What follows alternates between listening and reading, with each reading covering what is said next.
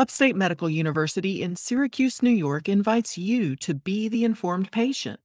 With the podcast that features experts from Central New York's only academic medical center, I'm your host, Amber Smith.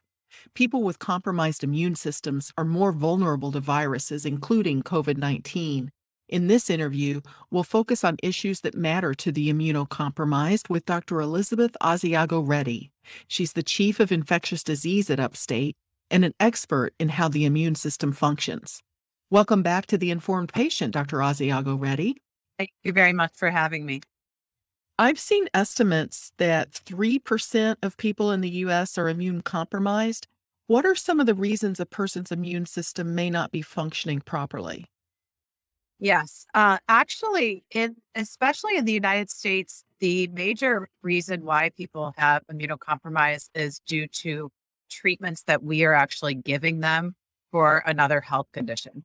So, examples of that include chemotherapy for cancer, um, medications that are given to people with, for example, an organ transplant. So, if you have an organ transplant, you need to take medication to suppress the immune system so your body doesn't reject that organ.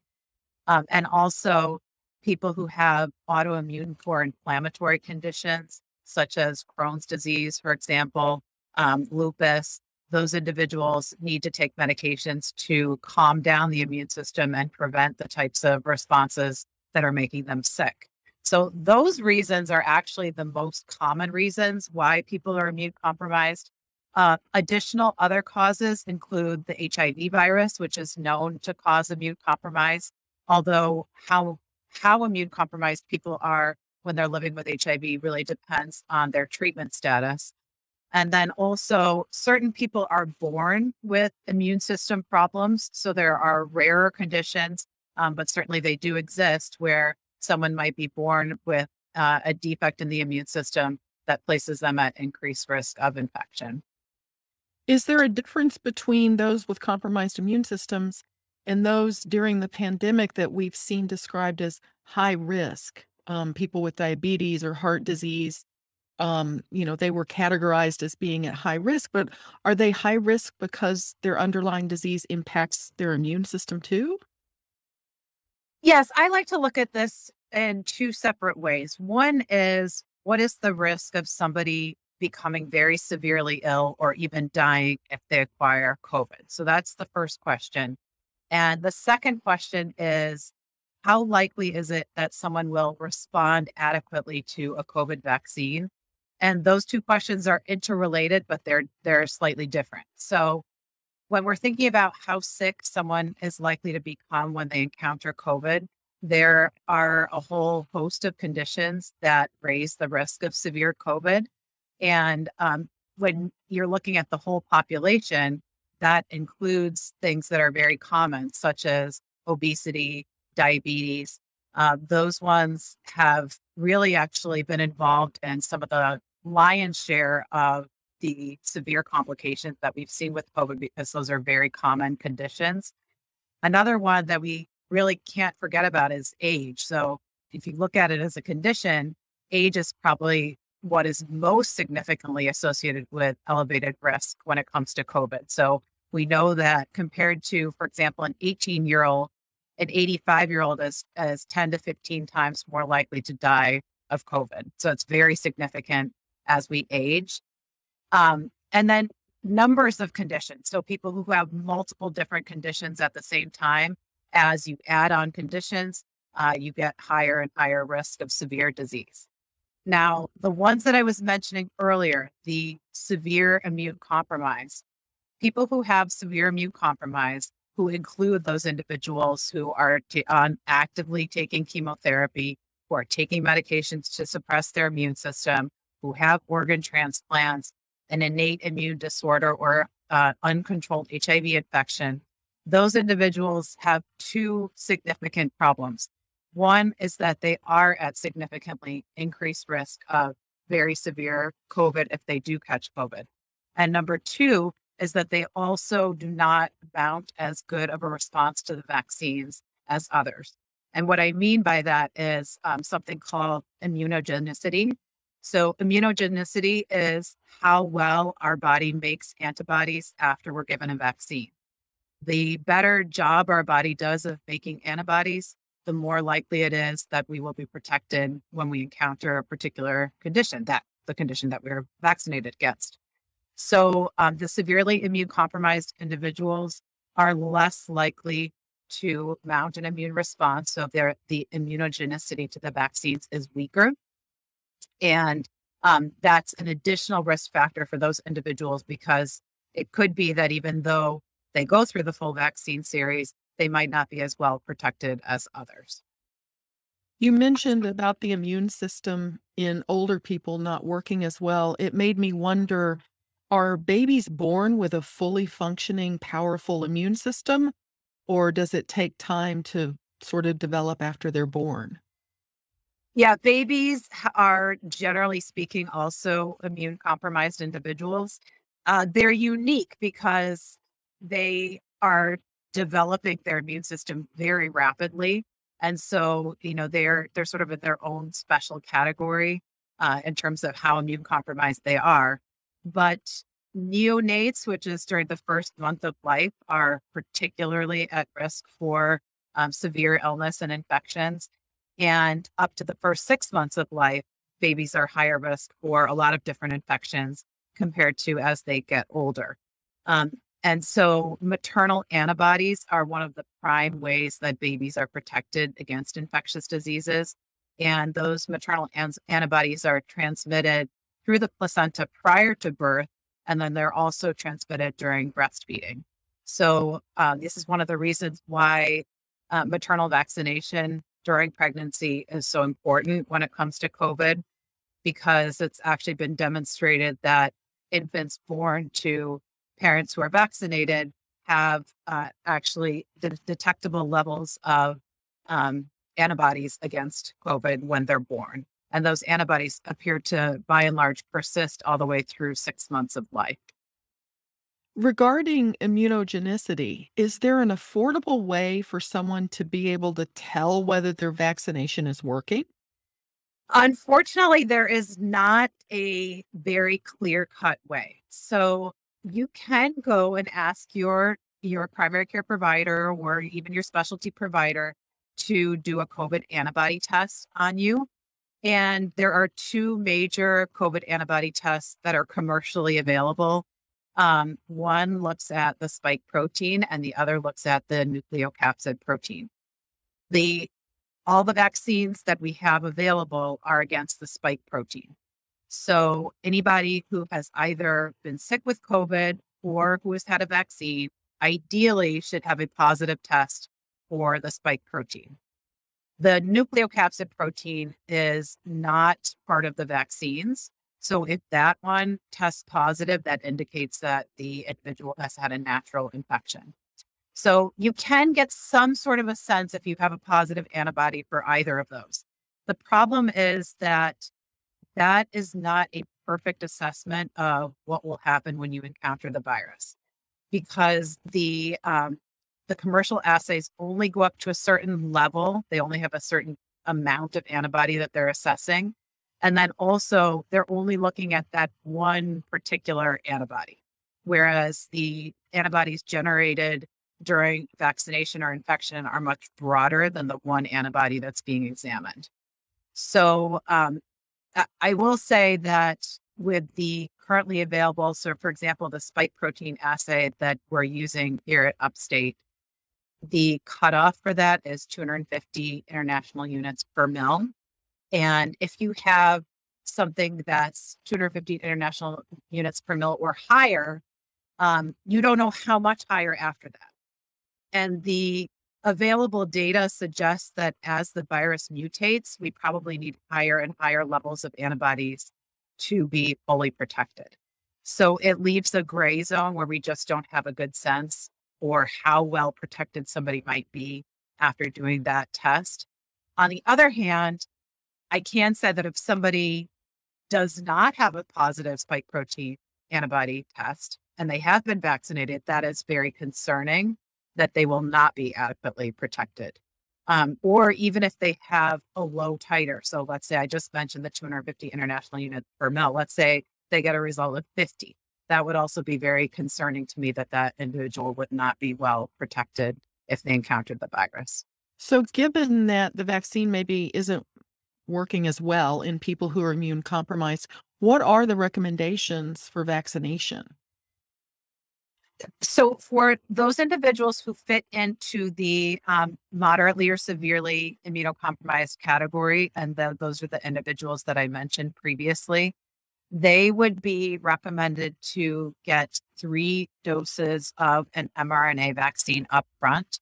So, the mRNA vaccines include the Pfizer vaccine or the Moderna vaccine. The typical primary series for that is two shots separated by either three or four weeks, in some cases now eight weeks. Then, after receiving their second dose, you would wait 28 days and give them a third dose. After that, they are still in the pool of people who would be recommended for a booster after five months. So they end up with the current situation that we have um, with a total of four vaccines if they've received an mRNA vaccine series three as part of the primary series, and then their five month booster. Um, the Johnson and Johnson vaccine is a bit different. There's no specific recommendation for immunocompromised people that's different from others. So that now is recommended as a two dose series with a, the primary vaccine followed by another vaccine after two months. Where does this new medication I've heard of, Evusheld, where does that come into play? Yeah, so Evusheld, or it's uh, tixagevimab, cilgavimab, is a monoclonal antibody cocktail. So there are two different uh, antibodies in it, both against the spike protein. And um, initially, this product was tested as um, something that could be used to immunize people who um, basically hadn't gotten a vaccine. So it was actually studied around the same time that vaccines were being developed. And initially, it was studied in all comers. So uh, all, it was an adult study, but there was no specific inclusion criteria that related to severe immune compromise. It was just looked at as is this a product that can help prevent COVID? So, um, what this product is, is it's an intramuscular injection that's given. So, it's two different antibodies um, it's given in the gluteals, and it's so it's one dose on either side, and that's every six months. So it, it actually is a very long acting preparation that lasts in the body for six months. Um, the initial data, again, this is with all comers, so people who had potentially healthier immune systems than the folks we're using this in now. They um, they showed a 78% reduction in risk of acquiring COVID after having received this product compared to individuals who received the placebo. So it is highly effective and it appears to function at this point, as far as we can tell, against all the circulating variants of the um, coronavirus. This is Upstate's The Informed Patient podcast.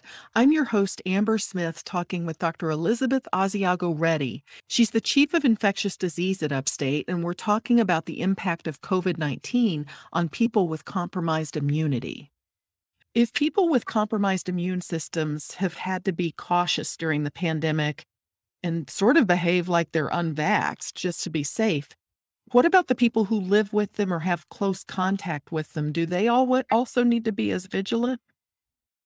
Ideally, yes. I mean, COVID, by and large, is an infection that spreads within families um, and close contacts. So we know over and over again from experience that times when people are gathering together with others, not necessarily in giant crowds, but in groups for special events, holidays, etc., we see uh, significant spikes in the community.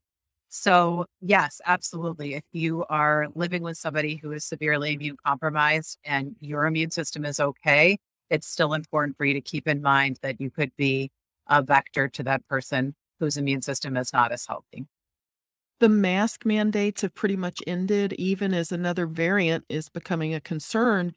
What do reasonable precautions look like now for someone with compromised immunity? Should they still be masking? I would argue yes, um, and particularly in the environments that we know are the highest risk. So those include enclosed, poorly ventilated environments where you're around other people who are unmasked. Those are your highest risk locations.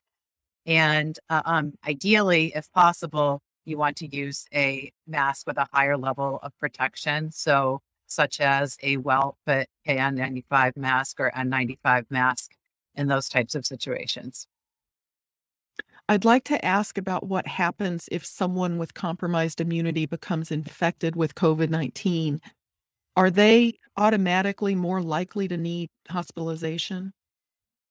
Yes, on average, but we do have now several treatments available to those individuals to help prevent them from becoming severely ill. So, first of all, um, even though we discussed that moderately to severely immune compromised individuals might not mount as good of an immune response to vaccines, they still can definitely mount a, a vaccine response. So number one is that we we don't look at someone with severe immune compromise and say, oh, it's not even worth doing the vaccine because it's not going to work. We should definitely still absolutely 100% pursue vaccination. And many such individuals will mount an immune response, um, especially if they follow the full series like I I reviewed. Then again, you know, those individuals we would hope would be people who are eligible for um, the monoclonal antibody project product Evusheld that you had mentioned. So hopefully that would help them, even if they were to get sick, that they would already have some antibodies on board to help alleviate the severity of the illness. Um, but regardless, at the point when somebody actually tests positive who falls into one of these categories, we have a couple of different options for treatments at this point. So, this is something that I bring up with all my patients, but I really emphasize with my patients who have a compromised immune system. Please call me. You know, if you're sick, number one, get tested ASAP. And number two, call me and let me know if you test positive because I want to make sure you access treatment. So, the options right now, actually, the first preferred option is a pill um, that is nirmatrelvir ritonavir, and the brand name for that one is Paxlovid. And that has been shown to reduce the risk of severe COVID by uh, 88% in unvaccinated adults. So these are people who, you know, uh, have significant risk. Um, and in fact, those individuals included in the trial had other medical conditions as well that would place them at higher risk for severe disease. So these in this product performed very, very well. It's a five day course of medication, um, and it's all pills. It does have some interactions with other medications, so it's very important to review with your healthcare provider whether or not you can take this medication, depending on what other medications you are taking. Um, if there are significant drug interactions that exist, the next option that we are going to is now monoclonal antibody infusions. And those monoclonal antibodies have had to be changed a couple of times throughout the course of the pandemic in order to respond to the variants that have, have occurred. So we're constantly monitoring which variants are circulating and what monoclonal antibody treatments we're offering to people who are sick so that we target ideally uh, the best treatment for them. So those are those are really the two primary options, and then there are a couple others to include um, IV therapies, additional IV therapies, or additional oral therapies. But the, the top two are are really the ones that I had mentioned. If someone is taking a medication, um, chemotherapy or something that suppresses the immune system, do they generally um, discontinue that while they're infected and being treated for COVID? Not usually. And and most of the time that's because they really need it, right? So occasionally you'll you'll come into a situation where somebody maybe is taking, let's say, steroids for um, a, a condition where it might be okay to stop the steroids for a period of time um, to allow them to respond better. That that's a possibility. But honestly, in most cases, we're in a situation where the the patients really need those medications that they're taking and it's not realistic to stop them. Or even if we did stop them, it wouldn't result, result in a quick enough immune rebound to make a big difference. So it, it's really the supplementary treatments that are going to be especially important for those patients. We've heard more and more about people who are infected with COVID. They survive, but they develop these um, symptoms that linger, um, the long haul COVID patients. Is there any reason to suspect that someone who's immune compromised is at greater risk for having the lingering symptoms of COVID? that is actually not very clear that you know that this group of individuals severely immune compromised people are at higher risk for long covid um, it it looks like actually people across the spectrum of immune health are um, are at risk for long covid and we're still accumulating data on who is at highest risk certainly um, individuals who have very severe illness are at high risk for having long COVID. That having been said, we've seen long COVID develop in a, quite a high proportion of people who even had mild illness. So um, some of this comes to the case definition for long COVID, which is I find it to be a bit flexible. So it's, you know, any symptom that is not attributable to another cause that is present three months after a documented COVID infection. And that's pretty broad. So, you know, you could have a range of somebody who is experiencing more fatigue than they did prior to their COVID infection. Or you could have someone who is really debilitated with multiple different symptoms re- requiring specialty care. So that I feel like the spectrum is actually at this point a little bit too broad. So I will say that if you have severe illness, yes, you are more likely to be continuing to experience symptoms three months after the original infection. And from that perspective, knowing that severely compromised people are more likely to have severe illness, then it is a risk for them. But long COVID, I, I would say, is still tricky and we're still learning a lot about it. How optimistic or pessimistic right now is the infectious disease expert community, yourself included, about where the pandemic is, where it's going, and how long it'll be around? So, how long it'll be around is probably the easiest one, I would say, for the long foreseeable future. You know, this is where this is with us to stay. Um, so that's number one.